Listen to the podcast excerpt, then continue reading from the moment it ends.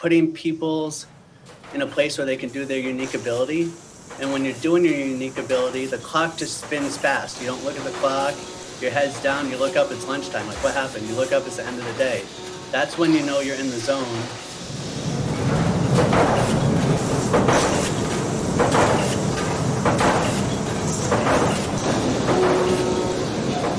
Welcome to the Job Shop Show, where we talk with the owners, suppliers, partners, and customers of custom manufacturers. Listen and learn the secrets of top performing job shops, the tools, techniques, and backgrounds that have made them successful. All in the quest of raising the bar for custom manufacturing. I'm your host, Jay Jacobs. This episode is sponsored by Paperless Parts, connecting buyers and suppliers of custom manufactured parts. The Paperless platform is a secure, ITAR compliant, cloud based manufacturing system for suppliers that reduces the amount of time spent on sales estimating, quoting, administration, and order processing. It offers seamless integration with the accounting and ERP software tools that shops already use, such as QuickBooks, E2, and JobBoss. Paperless Parts was founded with a mission to make manufacturing more accessible by streamlining the quote to cash process. Spend less time quoting and more time selling. This episode is sponsored by our friends at the NTMA, the National Tooling and Machining Association. The NTMA is an association of privately held, entrepreneurial based, and family owned businesses representing nearly 1,200 small to mid sized machine shops and tool and die shops across the country. They have approximately 30 very active regional chapters that host local events, run apprenticeship programs, and provide other services to their regional members. As an association of peers, the goal of the NTMA is to help members of the U.S. precision custom manufacturing industry achieve profitable growth and business success in a global economy through networking, workforce development and training, technology, best practices education, advocacy, programs, and services with industry partners. To learn how your company can get involved with the NTMA, including how to join, visit ntma.org. Shazam! This is Jay Jacobs. Welcome to the Job Shop Show. This is a special show today as we have back one of my favorite people in manufacturing and just a super smart guy, Steve Lynch. Steve was on about a year ago, and if you didn't listen to the first podcast with him, I encourage you to do so before this one. Steve was with me at Rapid, and a little over a year ago, he and his partner started Approved Sheet Metal, buying a small sheet metal company in Hudson, New Hampshire. He and I talked about the start of Approved Sheet Metal, and now he is back a year later to discuss what has happened over the past year as he was faced with both the challenges of owning a new business as well as COVID.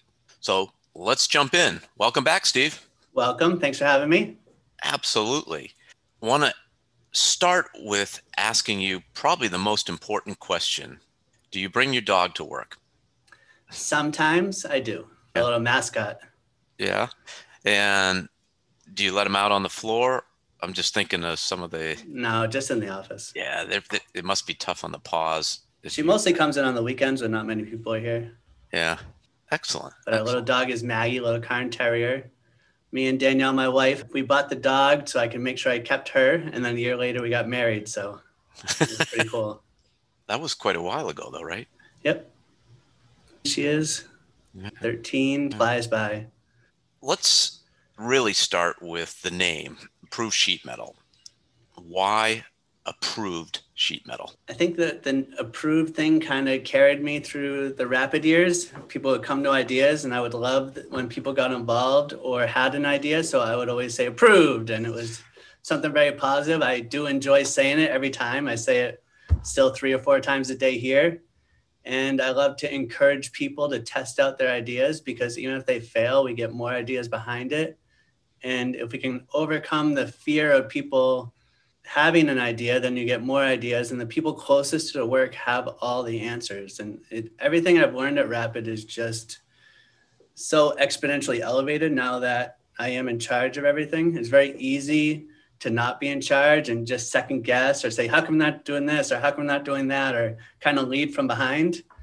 But it's much different when you have to kind of own or be responsible for the financial side of things as well as customer happiness, employee happiness. There's definitely a lot more to it than just looking at your manager and second guessing how come he's not doing this. So I want to thank you for all the things you've done actually because we were in a hyper growth company for all these years and you really did a fantastic job. And oh. I always look up to what you've accomplished and how you did it. Thank you, Steve. I appreciate that. And I probably approved quite a few projects that you came to me with. So that that was fun.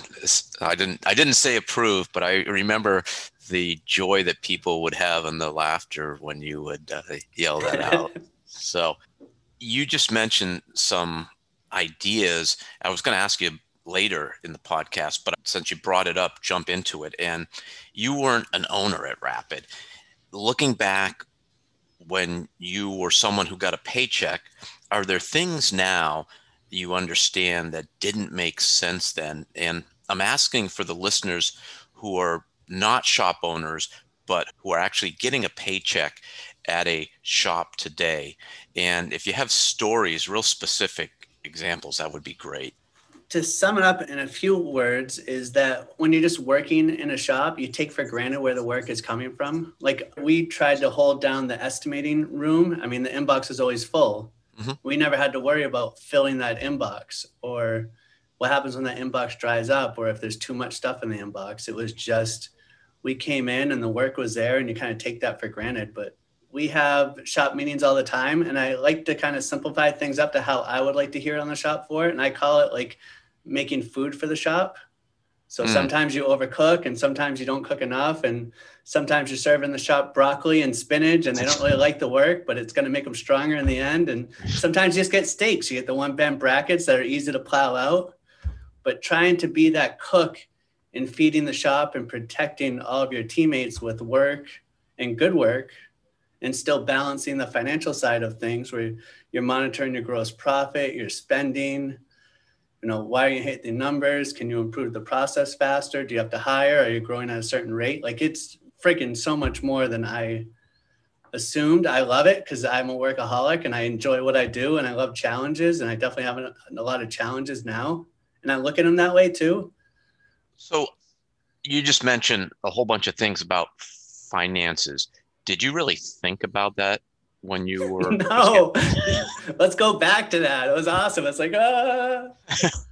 So what do you say to someone who's listening now who is not an owner? It is, what should they is, think about that? it is so easy to say why did they take this job? or we shouldn't be doing this. Or this job's not a good fit but when you're trying to fill your shop up and hit your hourly rate with jobs i mean it's a good fit no matter what you know we yeah. have to get this job out. This is where the work's coming from this week. Next week, I mean, the same customer could give us your steak versus your broccoli. Mm-hmm. And you're protecting their shop when you can fill your backlog. Having a strong backlog is amazing. And it makes you feel so good and, and safety, but well, and it doesn't just happen. It doesn't just happen, does it? Let's go back to a year ago, and you were just getting approved sheet metal up and running. Let's just talk a little bit about what you were thinking at that time. Did you have a vision for approved sheet metal, a BHAG? So I still have a vision.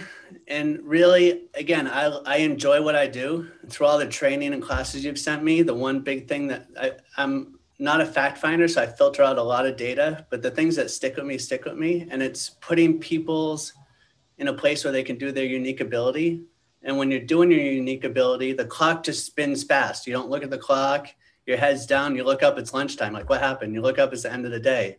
That's when you know you're in the zone. And what I'm trying to do now is discover and work with people to find out what their unique abilities are and then find a shop. Hopefully, we have enough of that work to do, but put them in those unique abilities. And it sounds very simple when you do it like that. It's not, it's challenging. But when you put the right pieces in place, it, it is magical because people enjoy it. You get amazing results, ideas, and they're happy. And that's really, if I had a shop that wasn't making a lot of money and everyone was happy, that's literally success to me right now. because I love coming to work. I enjoy what I do. I like opening the door and being able to be happy. And if people aren't happy around me, then I can't show, you know, my levelness. Mm-hmm. And I'm just a positive person. I just wear out people. so you made a great point. People are happier when they're operating in their unique ability. For someone who doesn't really have a good definition of unique ability, could you just share a little more what unique ability is? Yes.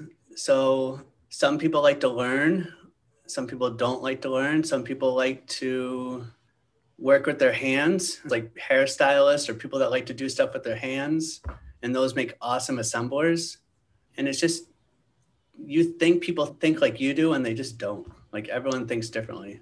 I heard a really good description of it is your unique abilities are things that just come so easy to you that you just assume that they're easy for everyone else and you don't really recognize that it's hard for everyone else or at least it's not something that's they want to do 8 hours a day where for you as you said time flies by and you're just in the zone cuz you just love whatever that is and that's I guess that's a good way if you agree to describe unique ability. So you and me are, are similar in scores. Your your your quick start is way beyond mine, which is good. But and you're talking about the Kolbe K O L B E.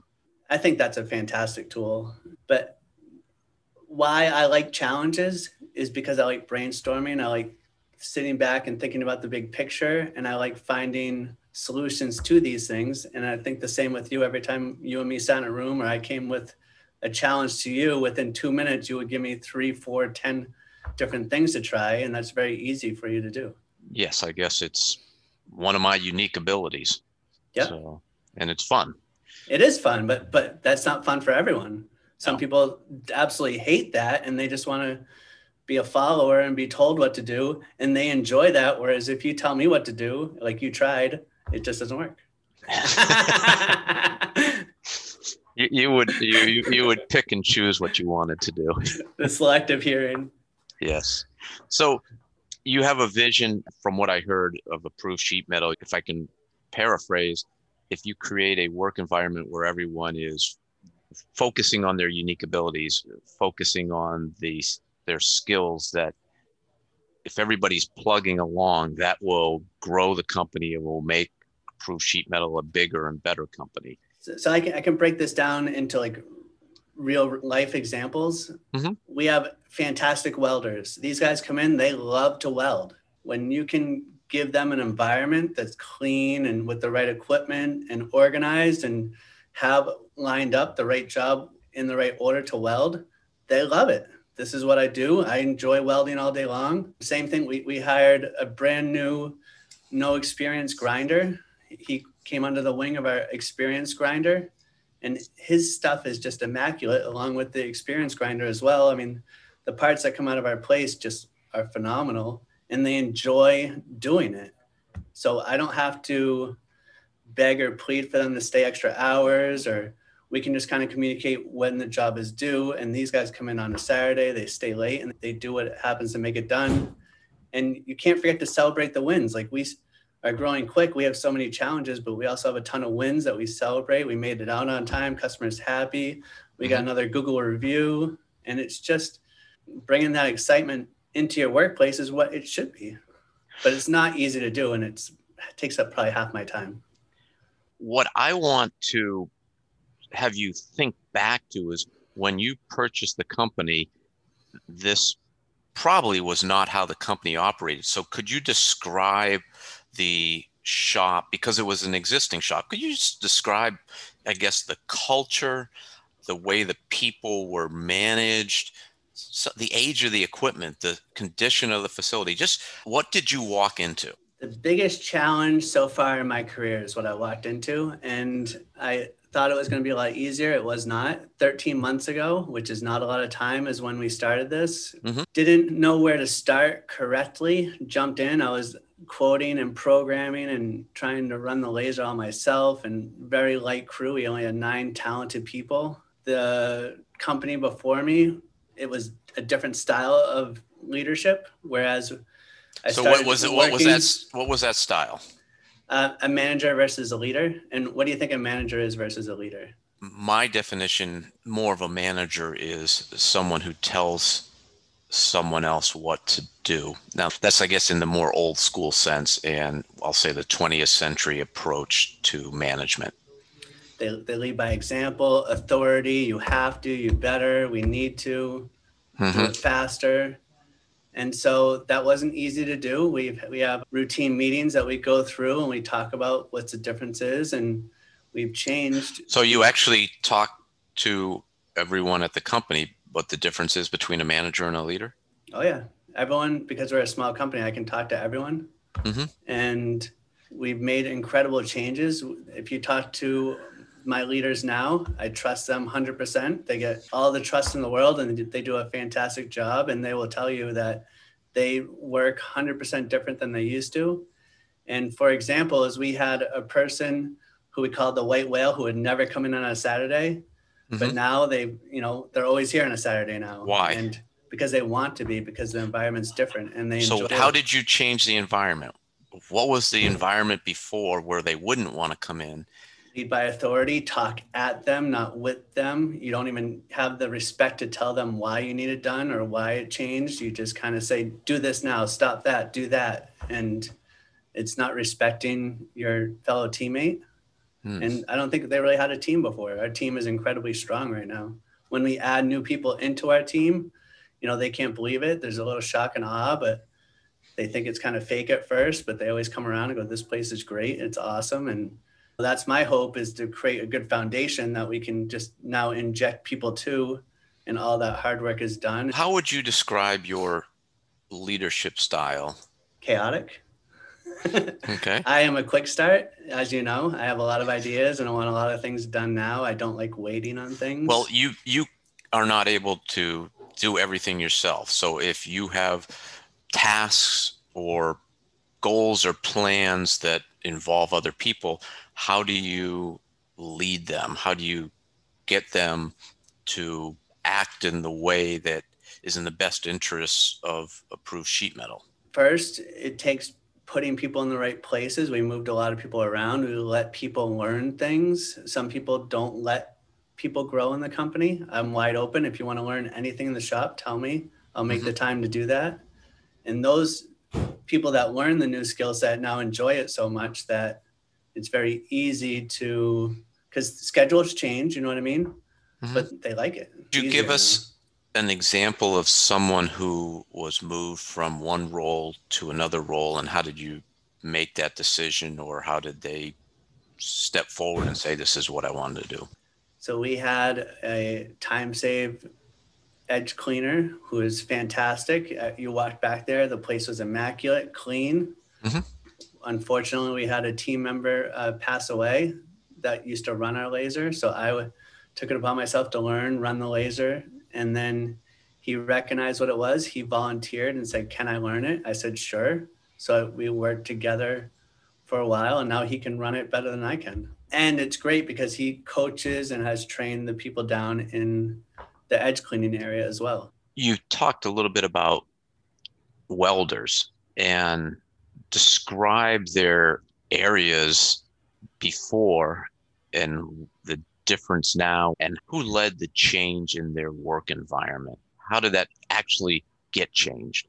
So one of the things that about me and the company i want i really wanted a very extremely strong engineering department and we mm-hmm. have that. So now our parts come out tabbed. They come out with cleco holes. They come out with the thought in mind that we do have to weld this thing in the engineering room. So we have mm-hmm. special prints just for them, and we anticipate the things that slow them down and remove barriers before they get a job, whether it's a fixture, whether it's ensuring the materials there. Did you invest in tools in the welding area that didn't exist before? We've upgraded their helmets so they could see better. We did get two well, new wait, welders. Wait, that sounds pretty basic. If you can't see what you're doing, then you're not going to be able to do the best job possible. In the industry, people bring their own equipment in for there's, welding. There's no company that will buy or upgrade someone's helmet if they're not. How much it. do helmets cost? It's very expensive. You know, it's about 300 bucks. but So- that, so for, you could- for so that you short could- time investment, I mean, it paid back tenfold and Well, you it could looks buy awesome. you could buy someone a new helmet every year and what a inexpensive way to make them feel appreciated. You think it's inexpensive. I may think it's inexpensive, but in manufacturing, that is a big purchase. Well, it's a big purchase for an individual, but it's not for a company. That's an easy win for you and a differentiator, perhaps when you're trying to hire a welder to. Well, why did I come to that conclusion? Because I worked with the person, I looked at it, you know, Mhm. I, I observed and tried to look through their helmet, and you couldn't see anything. I don't think many people are out there looking through other people's helmets. Did anybody mention to you? No, So that was just something that uh, there's a term management by walking around. You, you did more than walk around, you actually put it on, but it's putting yourself in the shoes of the individual in each of the different roles in the company, perhaps. I love talking high level, like I want to make the place greater or I want to be the, have happy, but the specific things aren't that hard. You come in in the morning, you greet people, you get to see what they're working on too. Yes, it takes time. You walk around the shop, you understand what they're working on. We have our daily stand up, which sometimes it's just not the right time. What, what is a stand up? It's a time when the, the entire company gets together six feet apart with their masks on, socially distanced. Mm-hmm. Um, that we give updates. We talk about some challenges we have, the improvements we're doing, and it's just again a time to communicate. I have multiple leaders in the shop, and they all report on either you know late jobs or parts out of programming or some stats that I thought would be helpful if I worked inside the company to know. Mm-hmm.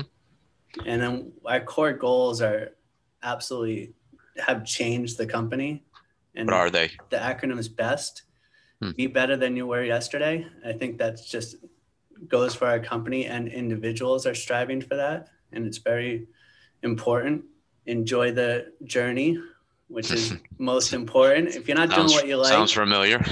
if you're on the Titanic and you're going down, you can scream your head off or grab that last bottle of whiskey or, or whatever. But I mean, the end result's inevitable. Why why kill yourself about it? You know, hmm sense of urgency. Um, we have a- an amazing team, and everyone's just on fire. They're on all day long, which is not easy to do. And it's a marathon. It's not a sprint race. So hmm I try and remind people of that, but having a sense of urgency, responding back either through emails or acknowledgement or any of that stuff just goes noticed. And our reviews show that too, if you look at some of our company reviews. And then T is treat others how you want to be treated. There's tons of things that happen during the day that either you get frustrated at or you want to see improved. And when you approach people, you have to try and think, how would I want to receive this information? And that is transformed our company. And it sounds very simple, but when our shop's doing those those items and core values are for I think internal, not for customers, not to like showboat on. Mm. These are really the values that I want our team members to hold and follow. And that helps our environment be the environment that it is. How long did it take for the people at the company to believe that you actually meant what you were saying and what you were talking about, as opposed to you're just trying to get them to work harder? I'm a high energy individual, and I don't know if they thought it was temporary or not, but I can just run people over with that. And I'm a very positive person. So I've worn a lot of people out that thought it was temporary, but I love what I do. I love coming into our building. I love having an environment that's fun and happy, and other people are allowed to be happy. hmm But it was not easy. It took probably six to eight months to really reiterate, have everyone talk about it. You do individual coaching on one of these values are not being had. We have trimmed a couple people, you know, fire Mhm. fast, as you've taught me as well. hmm And it's great. What specific things have you done? I'll call it team building, but perhaps a better way to put it would be in terms of your core value enjoy the journey. What have you done at the shop to celebrate? So we celebrate a lot. We do uh, pizza, whatever, again, social distancing, keeping it you know, half groups and doing it responsible. We Mhm. bought an amazing cake from the Bearded Cake Company. Uh, that guy did an awesome job if you saw it on our website, but he put ASM all over it, a little three tiered cake. Wow. The, the inside was just as amazing as the outside. And we are taking a team adventure this summer. We're going to go take everyone to go go kart racing. Cool. I think that's going to be awesome too. Yeah. But I've always done that in my last jobs. I mean, you would sit in your office and see my group going out to play golf or going out to the escape room, and that's what it's about. And what would you say to someone who's a shop owner who that's a you're spending a lot of money on something that isn't training or equipment related or it's in a sense seems sort of frivolous. What would you say to them? They must not like what they do because I enjoy this. I enjoy seeing people happy. I enjoy where I come to work every day. And I, if that's what it takes to keep that environment the way it is, that's success to me. I think that sometimes it gets lost that you spend, in many cases, more time at work with the people you work with than you do with your family. And just building on what you just spoke about, if you aren't happy at work and this is the place and the people you spend the most time with, then that's not a real fun way to go through life. And what I'm saying is not easy. It sounds great. I mean, there's two or three individuals that we have slowly turned over. And when you get to the root cause of either why they're frustrated or not as happy, you find, you know, some real issues in the company that you have to address and fix. And it does make everything better in the long run. But some people aren't good communicators and they care about the company, even though they, you might not think so. But I think digging down and finding the root cause and spending a little extra time with those people instead of just kind of calling them off and throwing them away helps your company become stronger. But it's not easy.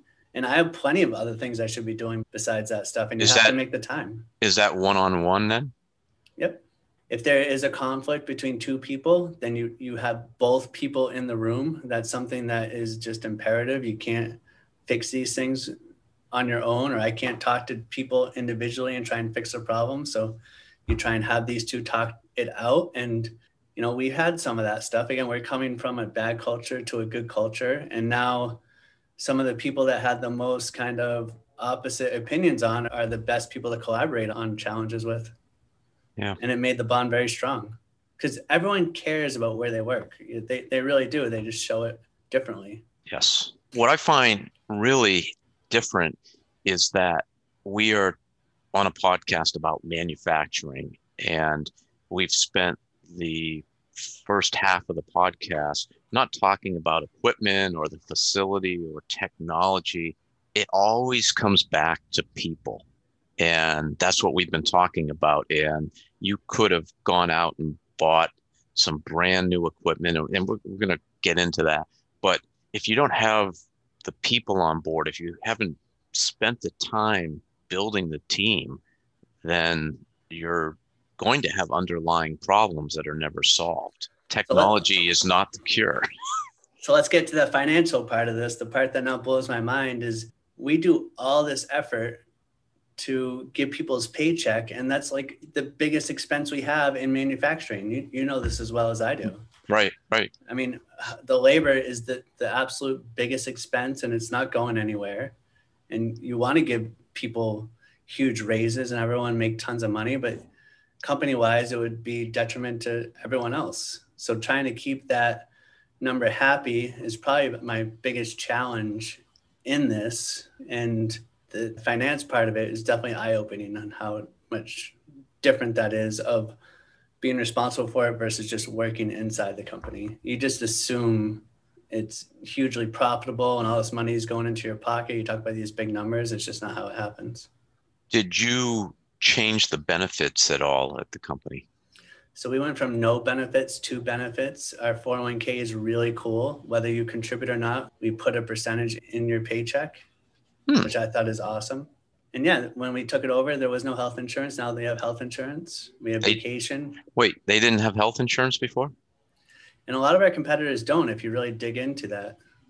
That's not uncommon. What other benefits have you implemented or are you thinking about implementing in the future? Uh, the 401k is a big one. And, you know, obviously we have vacation times. Was there an official vacation policy before? Did you expand on that? Did you better define it?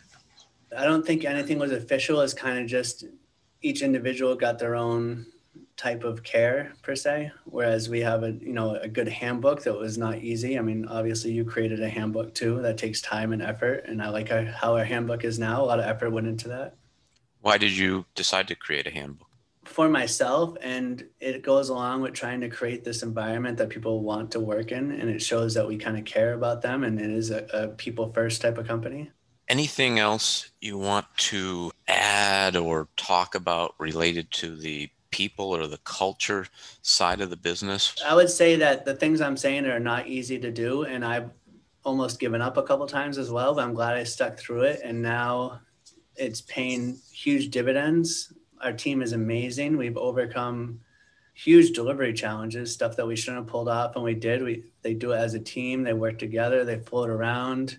No one says that's not my job. If something has to be done two levels below them, they just go and do that and it's just a very fun and exciting place to work because everyone is al- aligned with common goals and I enjoy it. But it, it's not easy and it wasn't easy. And there will continue to be challenges, which is good. I, yes. I do hope there's more. Giving people the right tools, having the right equipment, having a facility that functions so that parts can be made as easily as possible. When you walked into the shop, give us a description how you saw it and then what you decided to do and where it is now. So our shop is almost the same as when we walked in. We really didn't do much. The well, it's cleaner. I'm it is cleaner. assuming it is cleaner. We have a new building that we purchased, which is great, and we're absorbing another company.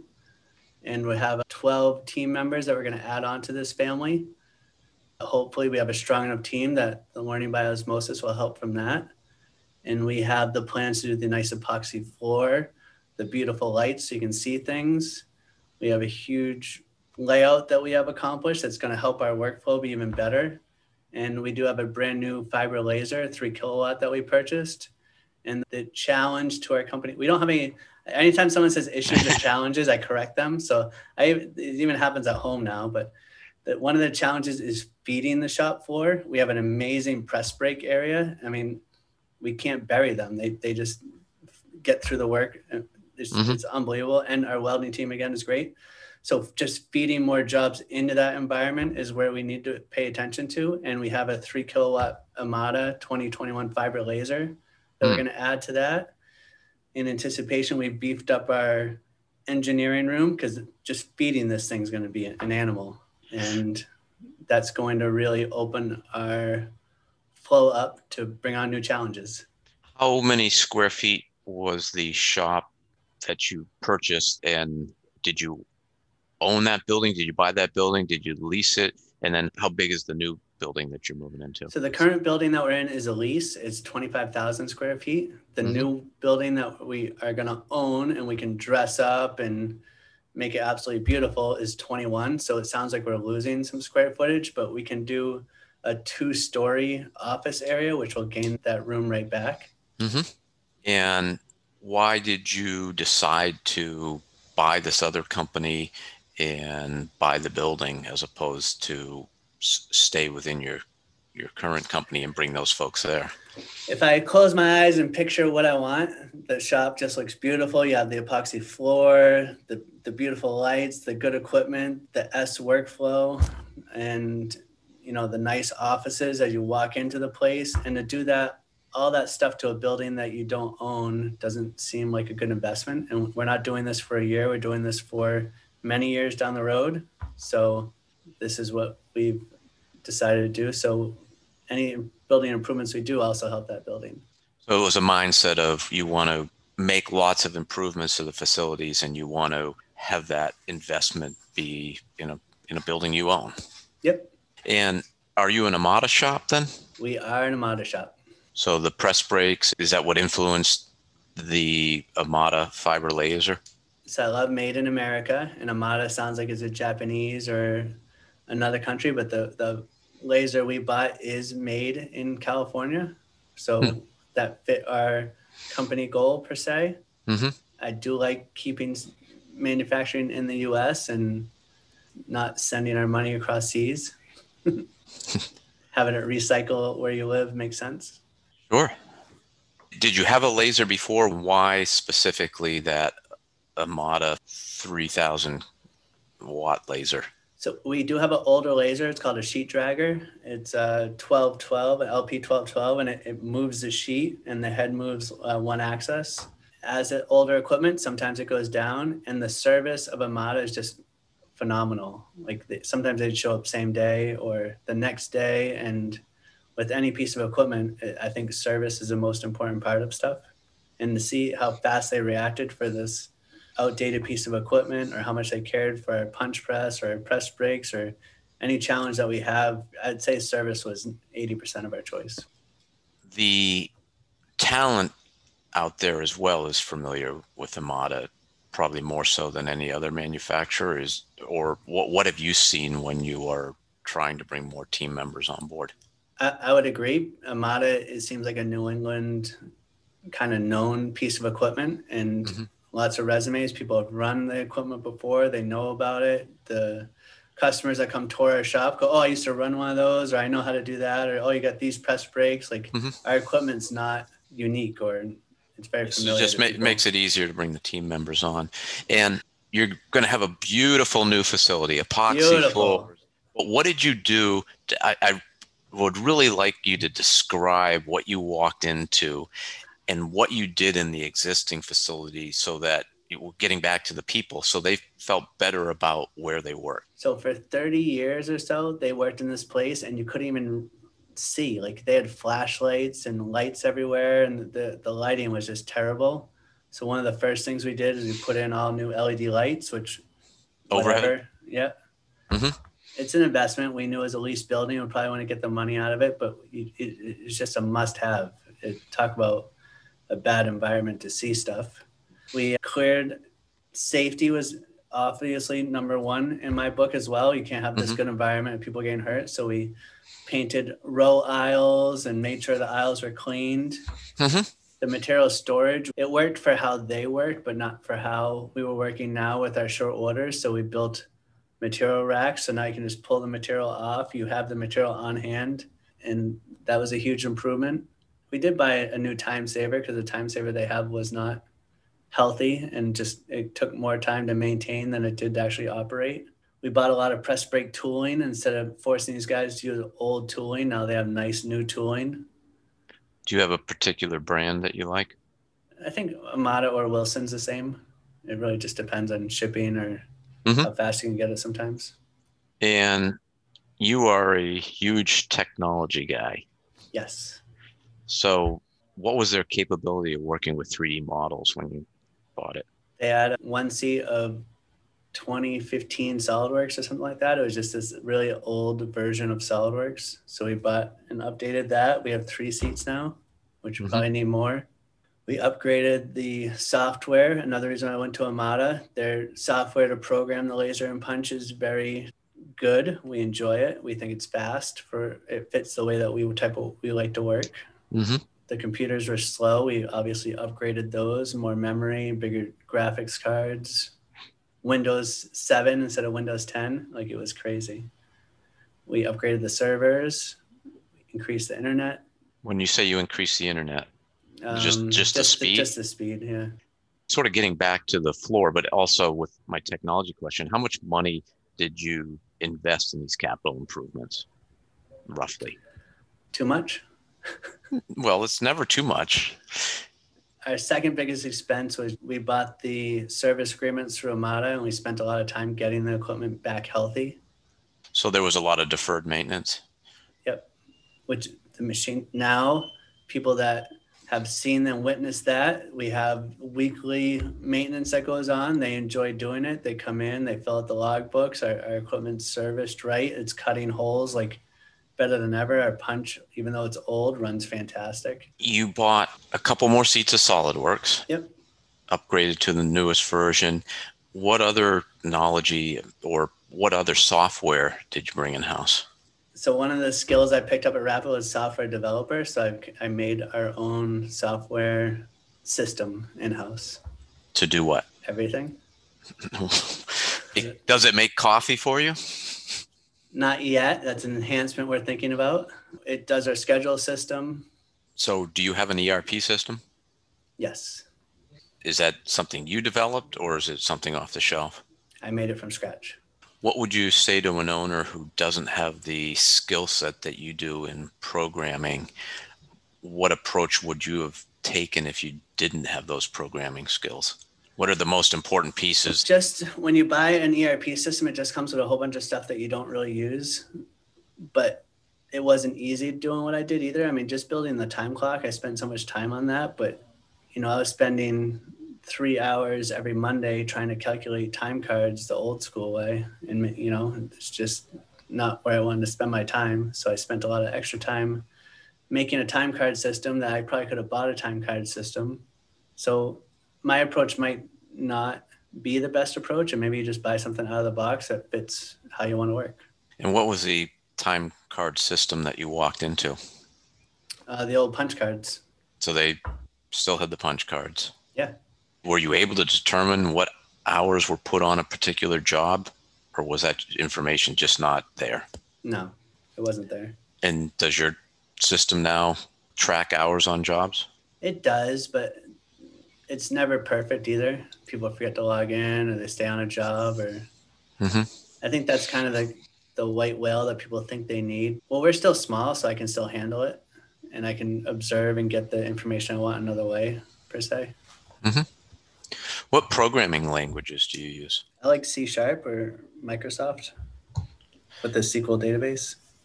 Do you use any of the Microsoft Office tools like 365? Are you on the cloud with those types of tools or are you desktop based?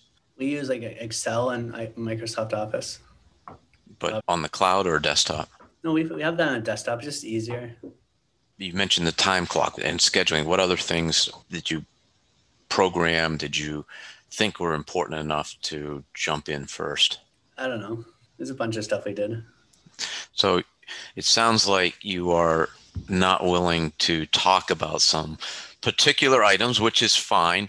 But I, I think what, in general, I'm, I'm, a user and I have to do all this stuff manually. So I just sped up how I would do it manually in kind of a software package that fits my needs and how I want it. I don't know if that would work for other people.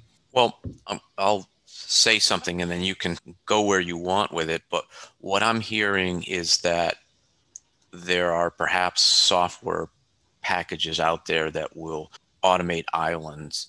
And you decided that there are a whole bunch of open water between the islands that you have the skill set to automate and connect the islands.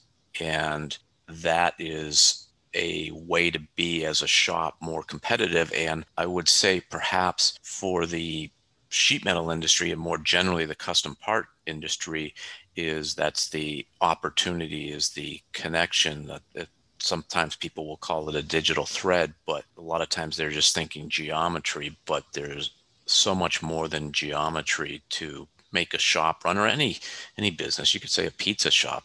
And it sounds like some of those things that you don't want to talk about because they do give you that competitive edge and, and make you a little more efficient and profitable. Is that a fair statement? That's fair. Okay. So you've got a good handle now on the financials, uh, on these pieces that you are automating. What have you determined are specific key performance indicators? And I say that so the common acronym out there is a KPI. Do you have any of those? What metrics are you constantly looking at to determine the health of approved sheet metal?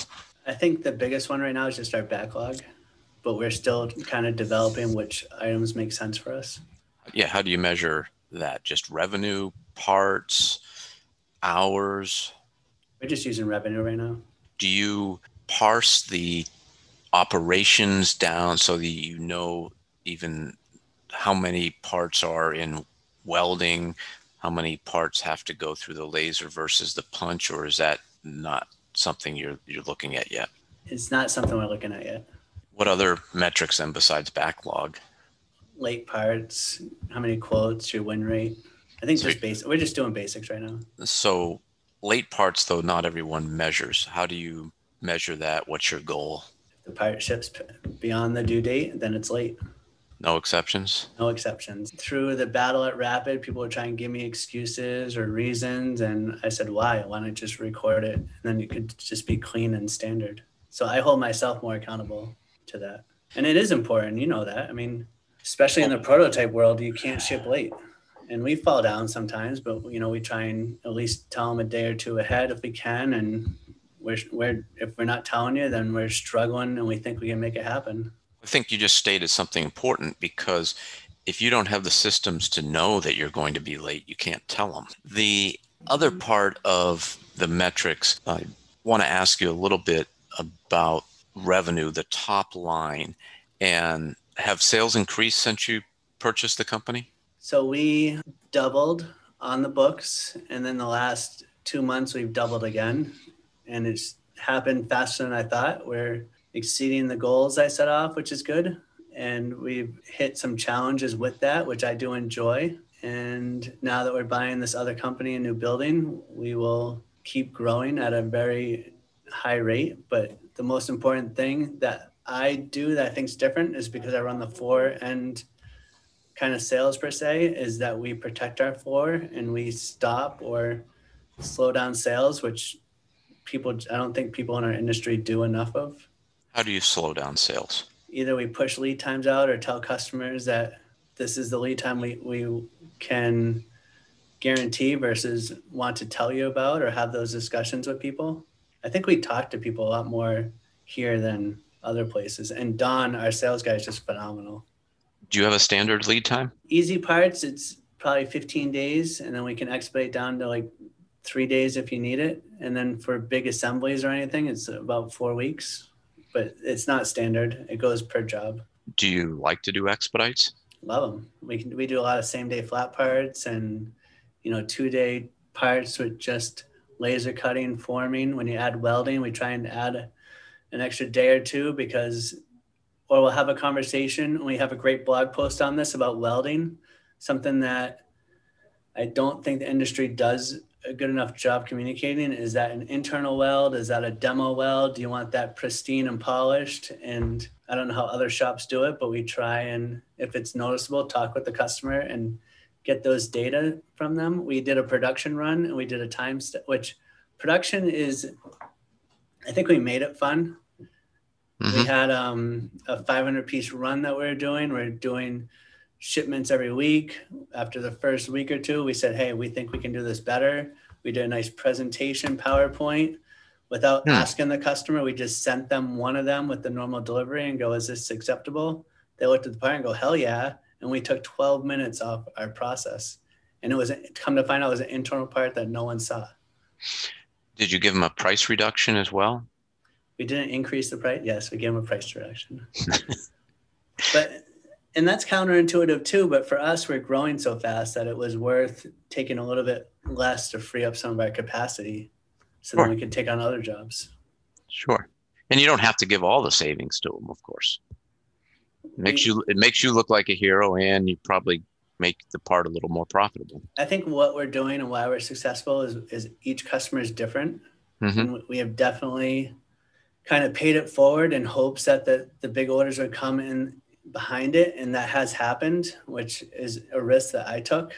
And each company has its own advantages or disadvantages in working with. If you if the parts are simple and it's just 3D models and no prints, we love that stuff. If it has crazy tolerance prints or first article inspections, it just takes more time and effort.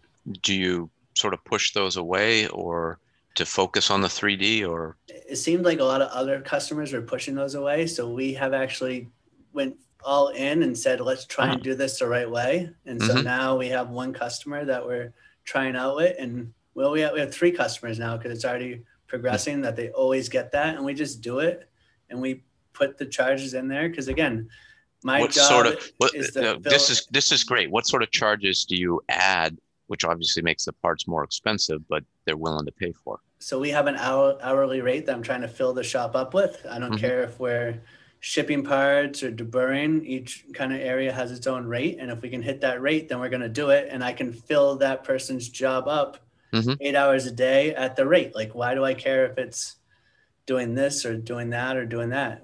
And that's how we looked at it. So each first article is different. Each piece of paperwork is different. And you kind of don't find that out until you do the job but on the second orders and third orders we have that discussion and sometimes it goes down and sometimes it goes up.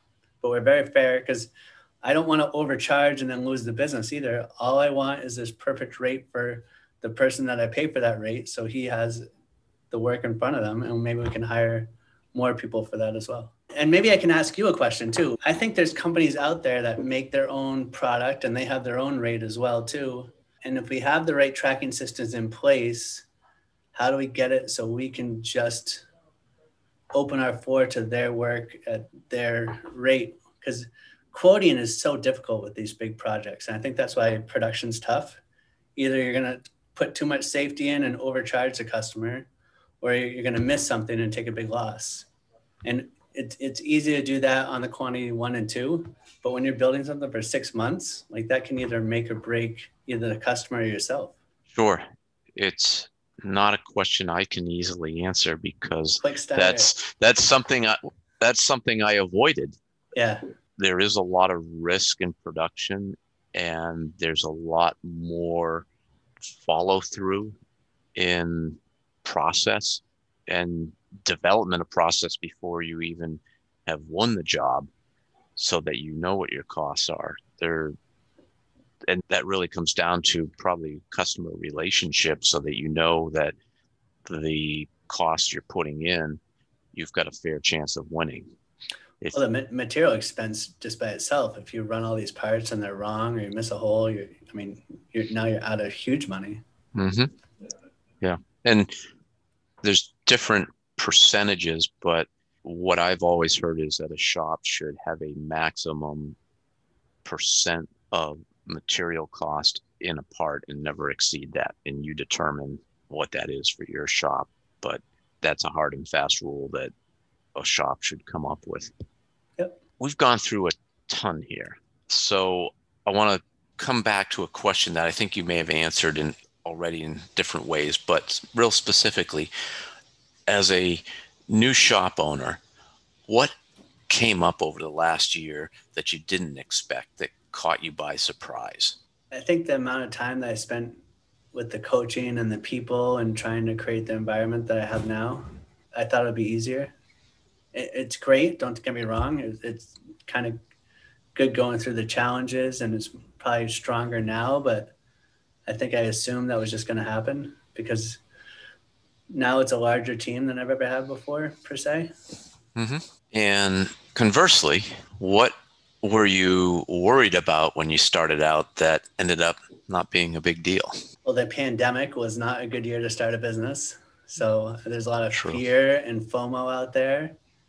And we went through it. We worked hard. We hit the ground. We individually worked customers, and it was a lot of effort. But the, I think the way that we built it's very strong, and it's not just one hit wonders. We have a lot of consistent customers coming back. I, I think the reviews is the biggest payoff. We have 33 great reviews on our website for a year old company. I mean, that's awesome. And hopefully we can keep growing that. You mentioned Google reviews. Yep. So that's not something that I've heard talked about before as a way to, in essence, market a job shop, a custom part manufacturer. Why do you spend time on Google reviews? I don't want everyone doing it now, but I don't think won't. it's I don't They think it's a won't- good idea at all. They they shouldn't even do it. It's really not important. Nobody looks at Google. I think it's just confidence in what you're doing, and people took the time to do that, so it's sincere, and everyone likes being told it's a good job. And when you're at the top, there's no one that can really do that to you. So that's people telling me that we're doing a good job, and It's confidence in those tough times when I had to keep Mm-hmm. going through it. And the direction is right. So, It's fun to share with the team members as well. absolutely. Now that you are in this a year, you've got a direction set. What do you think really is the biggest opportunities, not just for you and approved sheet metal, but for custom part manufacturing? What are you seeing? Any trends? What's exciting to you about the future of custom part manufacturing? I think there's so much work out there and so many individual co- companies doing so many individual stuff that when you take the time to see what these companies do and you learn about them, it's just fascinating to see how many ongoing improvements there are. And it's really interesting when a customer is willing to tell them their challenges or what their hopes are, what they're trying to accomplish, and knowing that we're helping them build that first prototype or refine a product. I wouldn't want to just be a software developer. I like seeing parts. The, I always like seeing the flat metal come in and all these unique parts going out, and we're actually making stuff that's going to be around for a while. And mm-hmm. it's fascinating that so many different things can come from just flat sheet metal. Like it's just mind boggling still. So, you at one point made your own motorcycle. Now that you have a really comprehensive shop, have you had the time to make anything for yourself on the side? Not yet, but we want to build a really crazy, dangerous go kart. We think that just does burnouts. Rah, rah. Do you have a big enough parking lot in, in the new building? We do. So hopefully you see some nice rubber tracks one day. All right. All right. And as another thing, like not my bucket list, but as manufacturer, I always wanted to get an English wheel in and just try and mess around with trying to make the crazy curves for like fenders or things like that. what is an English wheel? It's how like the the old school metal workers would make a car fender. So you can do bilateral curves on sheet metal, and it does it by stretching and pulling the material. Kind of like Jesse James, how he made his gas tanks and stuff and his fenders. Mm-hmm. Do you have to buy a older machine? Do they still make those? They make them. They're pretty inexpensive too. It's just actually doing it. Yeah. Excellent. Well, you've always got something going on, some new ideas. So it's so much fun talking with you, Steve. And every time we do, I walk away with some new insights, a different way of thinking, an idea to act on.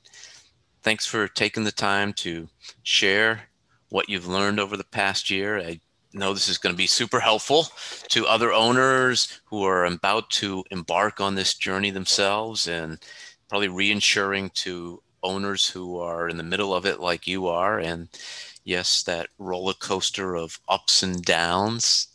It doesn't stop but it's reassuring to hear from someone who is in the middle of it who's been through it recently that that's the reality. If you got the vision and you stick to it you got a plan you'll you'll make it through.